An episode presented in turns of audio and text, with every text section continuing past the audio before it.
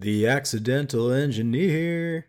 Hello and welcome, Pat of The Accidental Engineer. And today on the show, we have Zach Deane-Mayer, Data Science Director at DataRobot in Boston, who is also the creator of a few data science courses at DataCamp. So, Zach, thanks so much for being here. Uh, could you start by telling us a little bit about yourself? Yeah, I'm Zach Deane-Mayer. Uh, I'm a director of data science here at DataRobot, where I've been working for about three and a half years building automation focused data science. Prior to this, I worked at another startup here in Boston, also doing data science and machine learning. Uh, before that, I worked at a management consulting firm doing data science. And then before that, I worked in energy consulting. So I kind of got into data science by a somewhat odd path. I actually studied ecology and mathematics in school. And then, kind of, my first job out of school, I got into an econometrics job at an energy consulting firm doing like linear regression modeling for electric load forecasting. And so it wasn't really called data science back then. Like, like it was just, you know, uh, a job out of school. And yeah.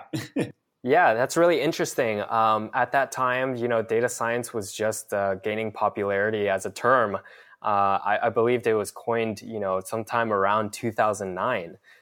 But yeah, that's a really interesting path. Can I ask uh, what led you to uh, choosing to study ecology and math? Yeah, so let's see. I took biology in high school, and that was my favorite science class. Um, and I was always interested in science, and so I said, okay, let's major in ecology in college. Like I took some ecology classes, I enjoyed them, and that's why I decided to study. So I, I wasn't like really thinking about a job or a career after college at the time. I was just taking classes I enjoyed, and kind of ended up majoring in a topic where I'd taken a lot of classes. And, and actually, kind of, you know, it was sort of funny. Like after college ended, all of my friends had gotten jobs before they graduated, and that hadn't even occurred to me as a thing to try to do until you know I had my diploma in my hand and thought, "What's next?" yeah. So, what did you think about your career when you, uh, in your first role, when you, you mentioned you were running a bunch of linear regressions? Yeah, so uh, at the time, so I'd, I'd, taken a few stats classes. I actually minored in math. And basically, I'd, I'd, moved out to San Francisco with my girlfriend at the time, uh, my wife now. She had a job lined up with Teach for America in Oakland. Uh, she kind of had, you know, her next two years planned out, and I had no idea what I was doing. um, and so uh, I did a couple of like odd internships and random things. Um, and I kind of just spent like three or four months looking for a full time position in San Francisco. And I eventually found one at a consulting firm where, you know, as lots of consulting firms do, they they hire people from, you know, somewhat uh, quantitative backgrounds. So I I majored in math or minored in math, so that that kind of counted to do data analytics projects basically. And so this consulting firm I happened to end up at was an energy consulting firm. Cool.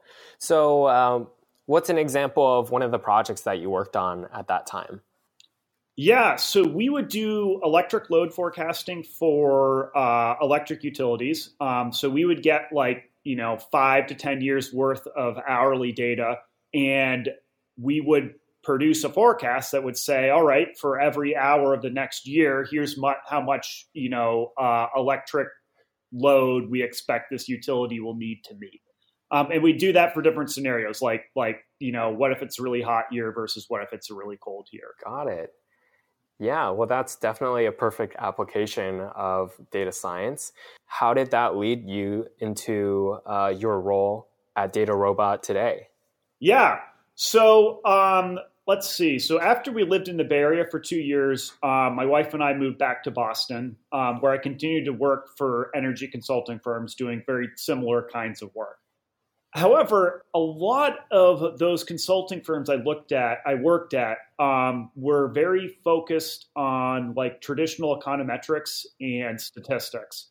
And so around the time I moved back to Boston, I also started um, competing in machine learning competitions on Kaggle. And that's where I would really say I, I first kind of got my first taste of like real data science and first got introduced to machine learning. Um, and, and I loved it. It was amazing. It was fascinating. It was like a completely different way of of looking at how to solve problems with data.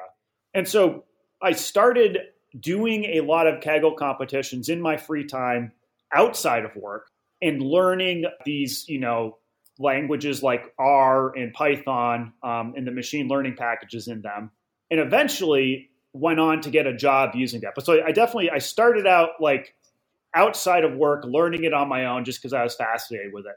Um, eventually, I started pulling some of those skills into my job at the consulting firm. So eventually, you know, at the management consulting firm I worked at, um, I actually was doing data science because I was I was I was taking the skills I'd learned outside of work and trying to apply them to the problems I was facing at work. That's really cool, and that must have had a huge impact on the work that you were doing. Yes. So early in my career, I took the time to learn a programming language, um, and I think that's that's more expected of like people in an analyst level now than it used to be. But you know, at least ten years ago, that was a pretty big competitive advantage for me because you know even then I was very interested in automation. Like I think automation is a common thread that runs through my entire career path. But even then, I, I could figure out ways to take a problem that say I was solving with you know and I think everyone's familiar with the the giant Excel sheet with with like you know hundreds of thousands of formulas, and and it's like you know following one thread through seven different sheets can be can be an experience. Absolutely. Um, and and I, I had a lot of situations where I could take an Excel sheet like that, sort of think about the big problem it was trying to solve, like the calculation it was trying to accomplish, um, and then rewrite it as say, you know, 50 lines of R code um, that mm-hmm. would do the same thing, but in a more modular and repeatable manner. So you could take, you know, the R code and tweak one part of it and look at the output and then go back to the old version of it, you know, fairly easy. Right. And, and, and, and like, it, it gives you, you know, it, it gives you a better way to automate a lot of those data science workflows. And so at the time I started, like everyone, you know, there's a lot of, of of analytical work that was being done in Excel. Um, I think that's less true now because you know more people are realizing that that programming is a better way to solve these sorts of problems.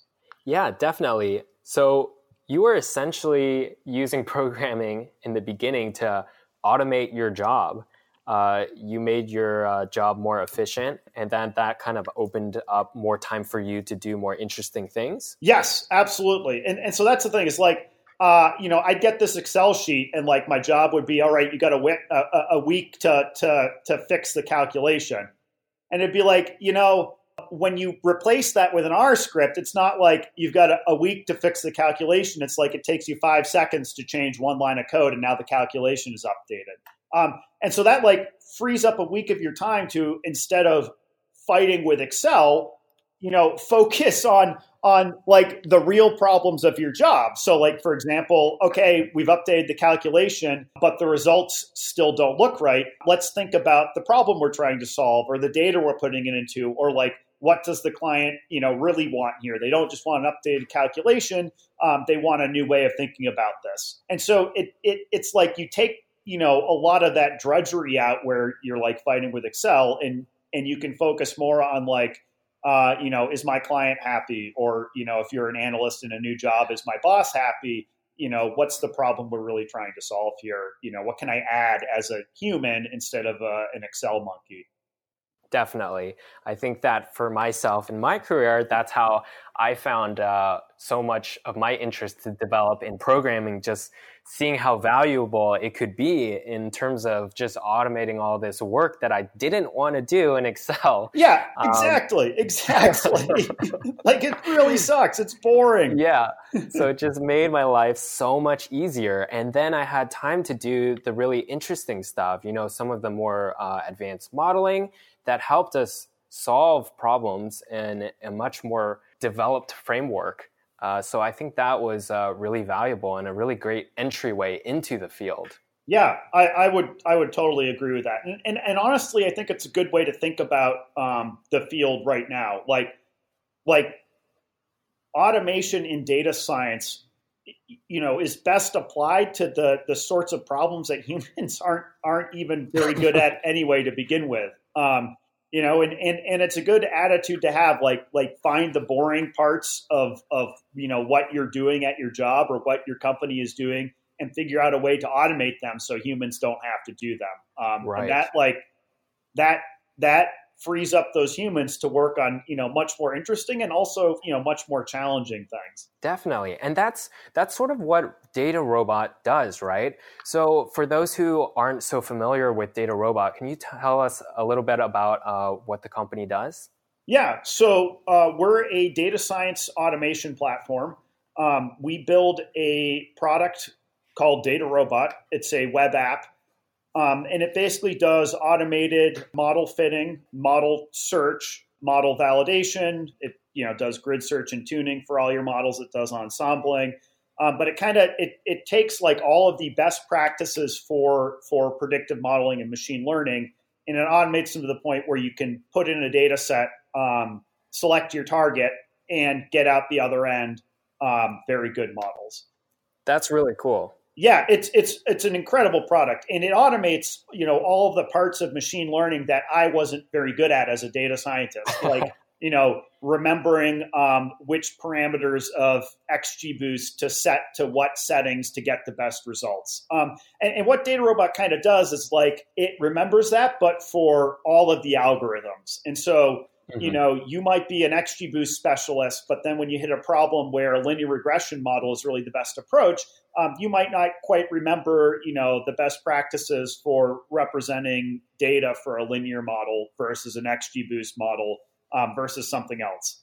Um, and what DataRobot does is you can kind of take all of that implicit knowledge that you know different specialists in one kind of model have and put them all in one place, basically. Um, that sounds like it's really useful. It's incredibly useful, and, and what it does is it lets you, as you know, not even a data scientist, as as a a a person with data who has a problem that they want to solve, it lets you focus on what data you have and what the problem is you want to solve.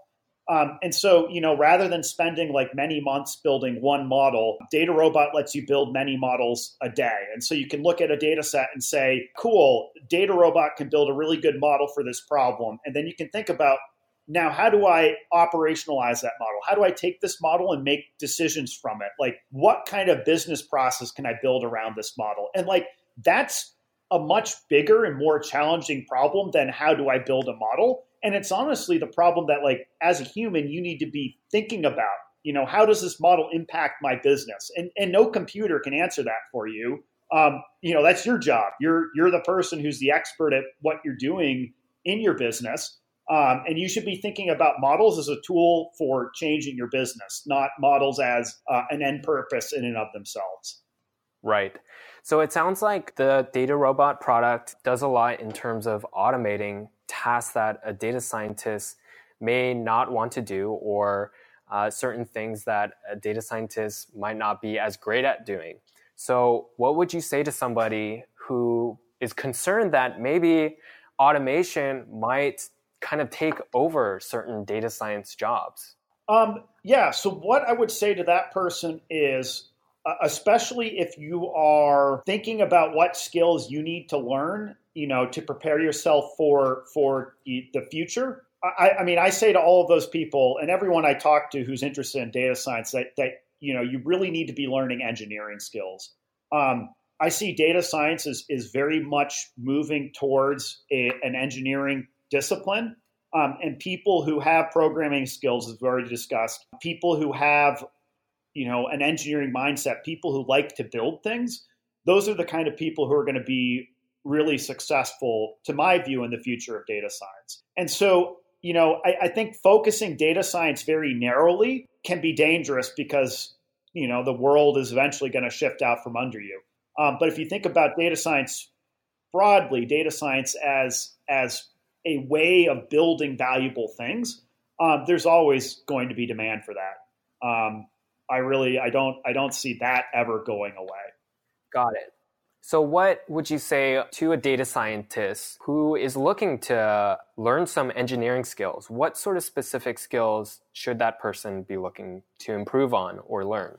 Yeah, so I tell everyone to learn Python. You know, there's this kind of R versus Python debate out there. Uh, I learned R as my first language. I really loved it. Um, I still love it. I still do a lot of work in R ultimately, I, I think looking to the future, Python is going to be a really useful language to know.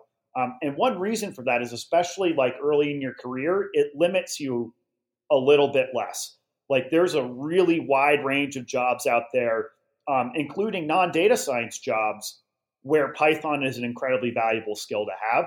In five years from now, like like you know, my own career was was in many ways a discovery process about like what kind of jobs were out there and what kinds of things I was good at.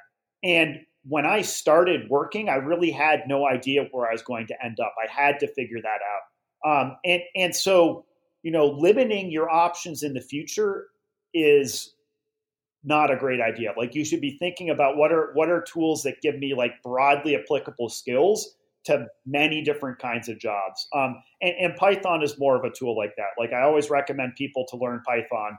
Um, and then I think on top of that, there's a lot of the, I guess I would call them like sort of softer business skills that that people sometimes neglect to think about. But just things like you know public speaking, presenting, um, being able to communicate effectively, like you know, whether you're a data scientist or a software engineer or a project manager or any other kinds of positions that you could aspire to have one day, you know, being able to communicate effectively is, is incredibly important.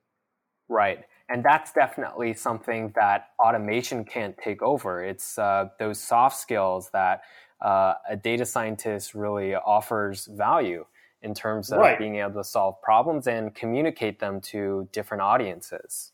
Right, right. So like, you know, anybody, I mean, not anybody. There there are many, many people out there who can build good predictive models. Um, but you know, I used to work at a consulting firm and, and a big part of what we did was predictive modeling, but that was never the hard part of the job.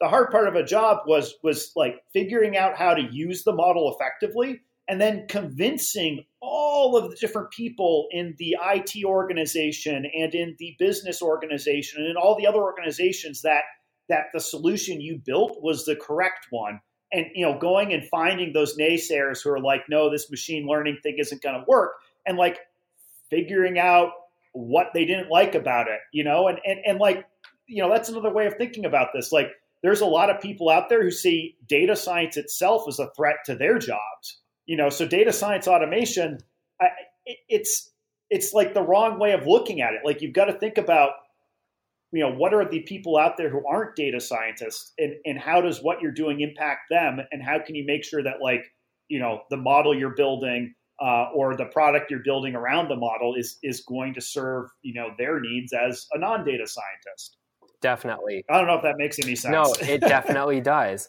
i mean data science is such a, a broad field people come from all types of backgrounds and i think that it just kind of shows you that's the reason why um, on a day-to-day basis, one data scientist, you know, working at DataRobot might really differ from the work that a data scientist at another company would be working on. So Yeah, that's totally true. So for you, how would you describe what kind of work uh, you do at DataRobot and what your day-to-day looks like? Uh, yeah. So um, my day-to-day work at DataRobot um, is it's very much engineering focused data science work. We're, we're trying to build a data science product. And, and I think that differs a fair bit from uh, other data science organizations out there. Um, but I think in the future, more and more data science organizations are, are going to become engineering organizations. Um, so, I mean, on a day to day basis, you know, I will be using, we've got like a bug tracker and we've got a feature tracker internally. Um, so I'll be picking up tasks that are either you know a bug to fix, and even as the director of data science, like there are still bugs that need to be fixed, and almost every day I'm working on a bug, um, as well as like particular features that we're working on.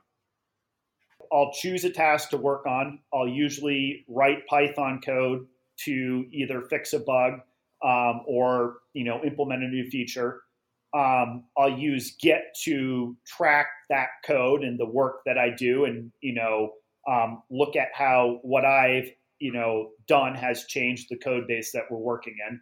Um, and then I'll use GitHub as a, a code review system. Um, so basically, I've written a bunch of Python code. Um, I'm happy with that, how it looks. I'll use GitHub's pull request mechanism to say, okay, you know, internally, here's some feedback I'd like to get from the other engineers at DataRobot on, you know, how to improve the code that I've I've written.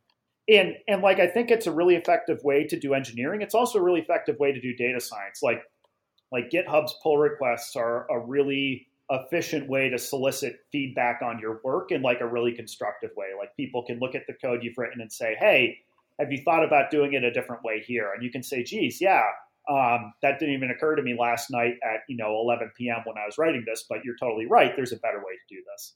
Yeah, that's really cool. Um, GitHub is a, a, has been a really amazing tool for myself as well. I've thought that um, soliciting feedback through it uh, has really helped me uh, make sure I don't look over anything. So as a collaborative tool with other data scientists, it's been really useful. Uh, is there any part of your job that you don't find as fun? Yeah, I mean, so you know, fixing bugs is almost never that fun. There is a surprisingly large amount of just like boring stuff that has to get done. Um, and and even you know fairly far into my career, I still spend a large amount of time doing that. Like like you know, it's a lot easier to get my team to work on fixing bugs if they see me also fixing bugs. Um, you know, and and so that helps us. You know, we've got a great product. It's got a relatively low bug rate, and part of that is you know we take bugs really seriously um, and we're always working on them. And even the most senior engineers in our engineering organization who are managing, you know, many other engineers spend a lot of their time like demonstrating through their actions that that bugs are important and should be taken seriously. Yeah, I think that's a it's a really great point to bring up. I think that there's a misconception that you know data scientists are spending a lot of their time building really cool models and solving problems all the time but I don't think it's always as glamorous uh, as that. Yeah. are certain things that you have to do, like squashing bugs, uh, that you don't really want to do, but you have to. Right. That that's completely true. And and like I would even go as far to say as as as no job is as glamorous as it seems from the outside. Um, uh, if it was glamorous, you wouldn't get paid to do it.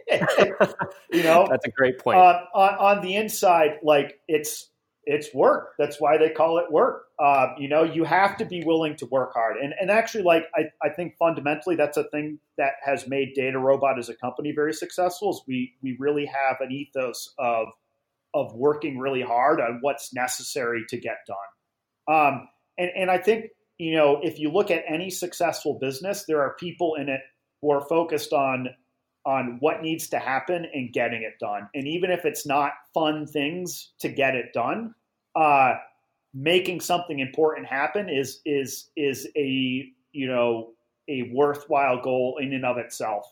And there's a certain feeling of satisfaction you get when you do something worthwhile that even if getting there was was somewhat tedious at times, you know, sometimes you need to do tedious work to get a great result.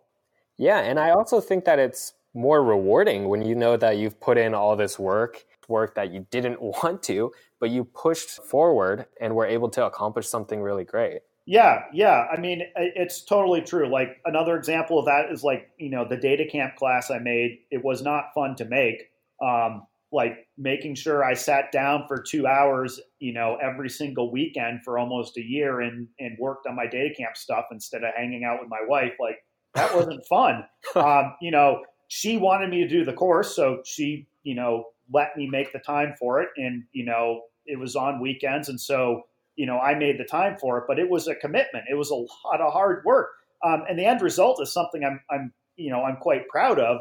Um, but like getting there was not in any way a fun process. yeah, you know? and sometimes you have to get through that in order to build something. Um, yeah. You have to get through a lot of just making yourself do work. Um, and, and I think that ties back into like advice I give to people who want to get into data science is if, if you're willing to work hard, if you're willing to be that person who, who goes and just like helps get what the necessary things are done, you know, if, if you're not the person who's in the meeting saying, man, that's just going to be hard to do. If you're the person who's like, you know, well, how do we get started doing it? Like that's a really good way to early in your career get initial success, get your foot in the door at a company, like just just build yourself a reputation as someone who like gets stuff done. Yeah, I think that's really great advice for aspiring data scientists. I think that that's something that you can do in your current job. Yeah, exactly, exactly. So like you know, let's say that there's some project that involves a boatload of data entry at your current job, and nobody ever wants to be the data entry person. You know, and and if you volunteer and you just buckle down for a couple hours every single day and you crank through some data entry problem and build suddenly a valuable data set that didn't exist without your hard work, um, you'll have built up a little bit of of credibility when you say, "Hey, and I want to do an analysis of this data set," or "Here's my analysis of this data set," or "Here's a cool model I built." You know, while I was cranking through all this data entry, um, and and people will appreciate you doing something that that no one else really wanted to do, and so you know that can be a way to at your current job start to pull in if you know if you look for opportunities some of these data science skills that you want to be using more at work. Yeah, absolutely. Data science courses online are really amazing because they provide you with all the data on hand and uh, you know you get to get your hands dirty and start modeling right away. Right but the the thing about that is that that's usually not how the job works. Um, exactly. There's a lot of data cleaning that's involved before you get to do the fun right, stuff. Right, and and it's not just data cleaning; it's getting the data. It's going down and like you know finding you know Jen, the mythical person who you've never met, who who manages some inventory spreadsheet that's got all the necessary information, and and and you know convincing her that you're a trustworthy person to email her life's work, you know, in the form of an Excel file too. And there's all that kind of like human relationship stuff that goes into just getting the data that you need. And it's like, yeah, man, like like the modeling isn't the hard part of the job. Definitely. Yeah. So you mentioned your DataCamp course uh, a bit back. Uh, could you talk a little bit about what DataCamp is for those who aren't aware of it? Yeah. So uh, DataCamp is uh, an online education site um, and they basically teach mostly data science focused, but also kind of general programming classes um, in both R and Python. And it's a, it's a very cool model. So uh, they have you write code. Most of their classes are very focused on, uh, you know, giving you some instruction by a video and then and then very quickly moving to a set of coding exercises where you write some Python code or R code. Um, and then you get uh, immediate constructive feedback on what's working and what isn't in the code that you're writing. And, and really, like the best way to learn how to code is by writing code. Um, and DataCamp very much focuses on the act of writing code um, with you know supervision on top of you that that looking at the code you wrote and ex- helping explain to you why it isn't working or it is working. Um, so it's it's a really good place to learn like the basics of R and Python to get over that initial hurdle of like like how do I code?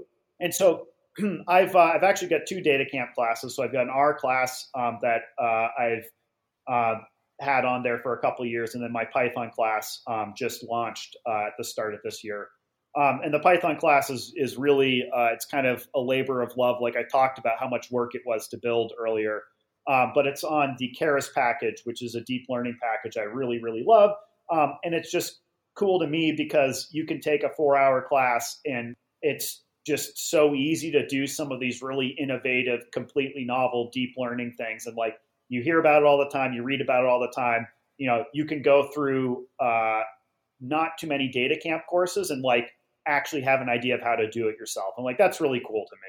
That's really awesome to hear. I think that I would definitely be interested in taking that class myself. I haven't used Keras at all, but I know that it's uh, it's a really awesome tool. I've only heard good things about it. So, um, why would uh, why would you encourage someone to take that class? Yeah, so um, I would encourage them to take the class because one, uh, I get paid if you take it, uh, and that's great for me. um, but two, um, I really love Keras. It's a very elegant way of uh, defining neural networks. Um, I did not understand deep learning or neural networks until I started using Keras. It's a super intuitive way of building those kinds of models, and then that really helps you understand how they work. And so, even if you're not going to be doing deep learning as part of your job, um, I still think it's valuable to have an understanding of, of how these models work and how they think about the world. And like, there's nothing that's magic, you know, within deep learning.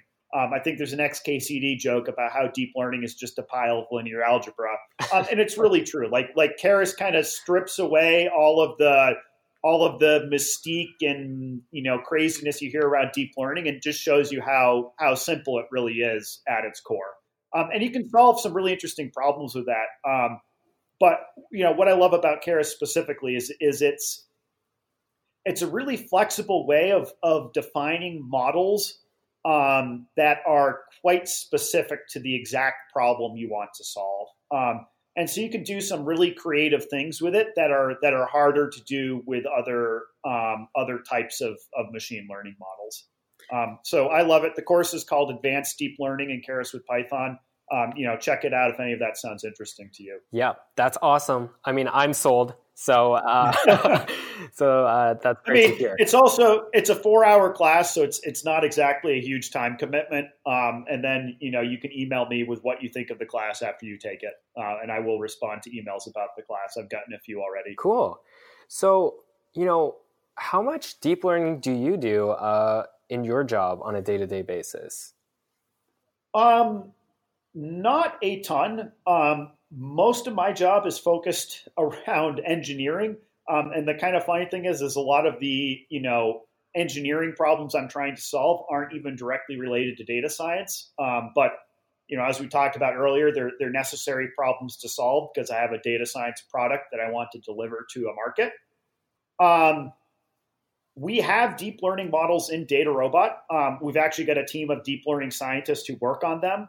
Uh, I would say they do a lot of deep learning as part of their day to day work. They're much better at it than I am, um, and I mostly just just you know look at the problems they're solving. Uh, you know, look at the code that they're writing. Um, I'm not writing a lot of it myself, but but there is that work being done at DataRobot. You know, I pay attention to it because uh, I'm interested in it. Um, I wouldn't consider myself a great deep learning scientist, but you know, I'm good enough at it that I can teach a course on Keras um, I'm maybe not good enough on it to like you know build another ResNet or something mm-hmm. like that. And what do you see? Uh, where do you see deep learning really providing the most value for practitioners out there? Yeah, so so you talk about data science like sort of like signal to noise ratios. Um, deep learning really excels at problems where you have lots of signal um, like where you have like an overwhelming amount of signal, where you're like drowning in signal. Um, so so where you've got just like a lot of information, uh, and and you're trying to make sense of it. So so for example, uh, images have a lot of data in them. You look at you know an image of a dog, and there's not a ton of noise in that image. Like like maybe you know sixty percent of the pixels in that image are of a dog the problem is there are like a lot of different ways that a thing can look like a dog, and you can collect millions of examples of non-identical dogs, and and like it can be overwhelming to look at all that and say, "Whoa, how are all of these things similar?" So so deep learning is really good at, at taking a problem like that where there is there is like more signal than you know how to deal with and, and finding a way to structure it and, and make sense of it. Um, deep learning is less powerful uh, in areas where there's a lot of noise. So, for example, there's uh, anyone, especially people who are just learning machine learning, always go out and try to predict the stock market. Unsurprisingly, uh, no machine learning methods are that good at predicting stock movements, and uh, you know deep learning models are especially bad at that. As fun as they sound to try to do. Got it. So, for any aspiring data scientists out there, you would recommend that uh, they kind of focus on some of the more fundamental machine learning algorithms before really diving into deep learning? Um, yeah, that's generally the advice I give. I, I think deep learning is a good tool to have in your toolbox. I think there's a lot of applications where it makes sense.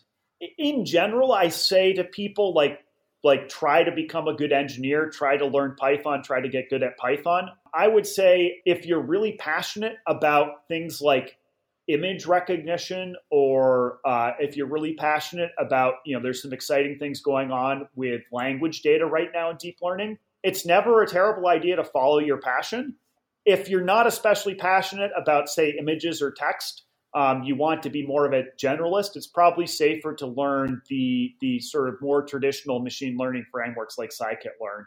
Um, but I mean, honestly, it, it's it's a good idea to start with the basics. I don't think there's much harm in that. And you know, I don't know. Deep learning is really fun. There's a lot of passionate people out there in it. Regardless of what you're doing, whether you want to be a generalist data scientist or a deep learning practitioner, if you're going to be successful five years from now, you also need to be a good engineer. And so like that's what I tell people to kind of focus on first. Like like learn your Python software engineering skills and then apply it to like the realm of data science that you're most passionate about.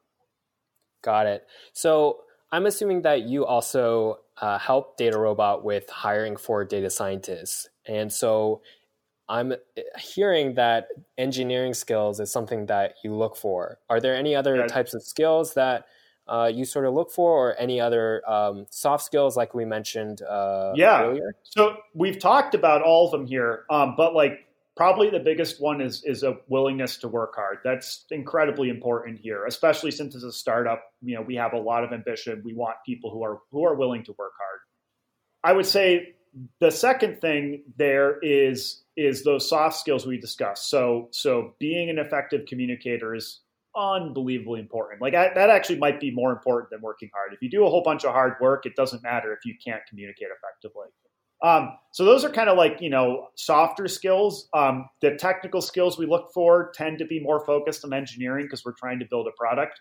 Um, and then I think honestly, even for people we're hiring on the data science team at this point, like we're looking for for engineers even maybe more than we're looking for people who are expert data scientists. Like like if you're a really great engineer and and uh, uh, you know an intermediate level data scientist, you can build really cool stuff. Uh, if you're an expert data scientist but you you don't know any you know software engineering and Python, it's a lot harder for you to go just build a new product on your own. You know, and and like I think that ties into like a lot of the frustrations you hear uh, around data science is, is like you, you need to be able to take what you've done and then do something with it. Like you need to be able to make a decision based off your model, and that takes business experience. So you need to be able to build your model into a product, and that takes engineering experience. And like I, I think there's a lot of new data scientists out there, and if you want to differentiate yourself, like having really good business knowledge or having really good engineering knowledge is a really excellent way of, of making yourself stand out. Yeah, that's uh, really great advice. And I think that, um, you know, one thing that a lot of aspiring data scientists might consider is going to one of these data science boot camps. They've sort of exploded in popularity. But one thing that I constantly question is whether it's actually valuable enough to um, put up the, the high cost of entering one of these programs. What's your opinion on that? Yeah. So I am somewhat skeptical of data science boot camps. Uh, I've got you know a friend who runs a data science boot camp. So to me, I, I see more value in engineering boot camps. Um, and the reason I see value is is there's a lot of engineering skills that you can learn that that like we discussed will be practical for many years to come. Will be will be applicable in in many different fields. The issue I have with data science boot camps is is that you're not learning a lot of those engineering skills. You're, you're focusing on the modeling process. Um, and my advice to people, like I had a friend who wanted to get into data science, and he was considering a boot camp. Um, and, and, ultimately, the advice I gave him, which I, I felt was good and I think has worked out for him, was to try to to learn data science on his own outside of work and then to pull that knowledge into his current job in in a way that was useful. And I think that in a lot of cases that will lead to a better outcome than a data science boot camp because one you, you keep your job and you can pay the rent while you're doing it yeah. um, but then two it, it also it, it, focuses like your education on on where i think the biggest problem is which is like how do i apply this to real problems and that's that's way more difficult. So starting in an environment where like you already know what the problems are and, and then trying to figure out how to apply data science to them like that's going to set you up better for success. Like you can figure out man you know we've really got this pain point with uh, uh, targeting customers for whatever. Maybe i could build a model that would help us target customers better. And since you have a lot of knowledge about about what you've tried in the past and why it has or hasn't worked, you're, you're going to be more successful there because you already work there. You know, the other strategy that you can do is you can look for a company that's doing really exciting data science stuff and then look for job openings where you can apply your current skill set, you know, in accounting or project management or business analytics or whatever it is. Um, and companies that are doing a lot of data science, if you can come in and contribute to real problems they have and get work done, you can also use that as a way to pull data science into your everyday work.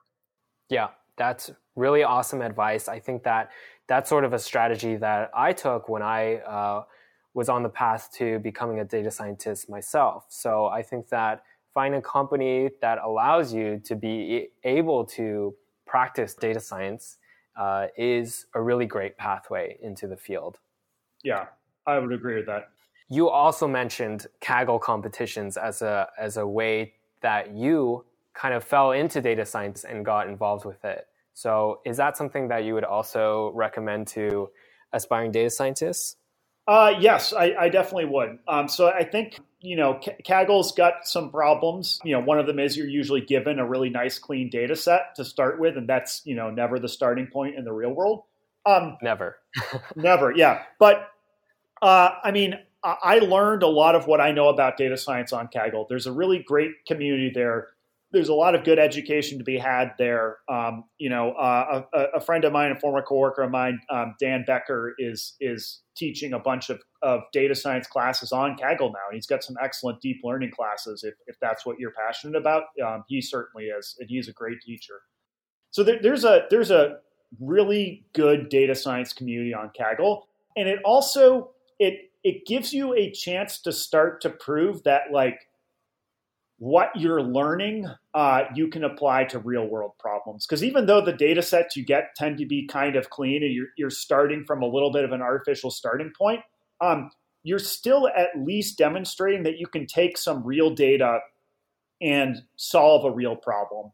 And then you can self-evaluate it on how your solution stacks up against like a few other thousand data scientists. And like that can be a really humbling experience. Um, but it, it's you know it's it's a good place to learn. Uh, the competitive aspect of it makes it fun. Um, competition like can give you a drive to do to do some of that. You know, as we talked about, really tedious work that sometimes goes into data science. And so it's it's uh, I would say Kaggle is a good learning tool. Like if if you've taken some DataCamp classes, you know, try your skills out on Kaggle and, and see how you stack up against the best in the world. And and then you know that starts to let you know like do you know what you're doing or not when it comes to data science. So, to sort of sum up your advice for any aspiring data scientists, learn a programming language like Python. Yep. Uh, enroll in in both your DataCamp classes. yes, yes, please. um, try to find a company or try to find some work in your own company, your current company, uh, to apply some of the things that you've been learning. Yep. And then, if not, then you can try to find a company that does allow you to, to do that. Yeah. Other than that, it's really just about um, making things happen on your own. So really just taking initiative and uh, either building a solution to something or uh, you know building an entire product. Yeah. So I think right. that's uh, all really amazing advice. Thank you. is there um, is there anything else that uh, you'd like to share uh, in regards to that? Um, not really. I, I think you know. I, I'm just I'm thinking about our conversation. One thing that you said really you know resonates with me that when we are discussing just how unglamorous a lot of data science jobs are when you actually look at their day to day. And that's something I really want to emphasize. Like like data science isn't going to be a, a magic path to career heaven. Um, it can be really interesting work, but but any job anywhere you know, in order to be successful, you have to be willing to work hard, and you're not always going to be working on on things that are, you know, the most fun possible thing you could be doing. You make time out of work to to do fun things like Kaggle. yep, absolutely, and I would definitely follow that advice. So I think we're about out of time here, but um, I really want to thank you for uh, joining us on the Accidental Engineer today. And I want to encourage anyone out there to check out uh, your DataCamp courses. Your latest one is called Advanced Deep Learning with Keras and Python. And what was the other one called again? The other one is called the Machine Learning Toolbox on DataCamp. Okay, got it. Awesome. So, Zach, thanks so much for being here again. This has been a really interesting conversation. So, uh, thanks so much. Yeah, thank you for having me. For more, visit us on iTunes or our website at theaccidentalengineer.com.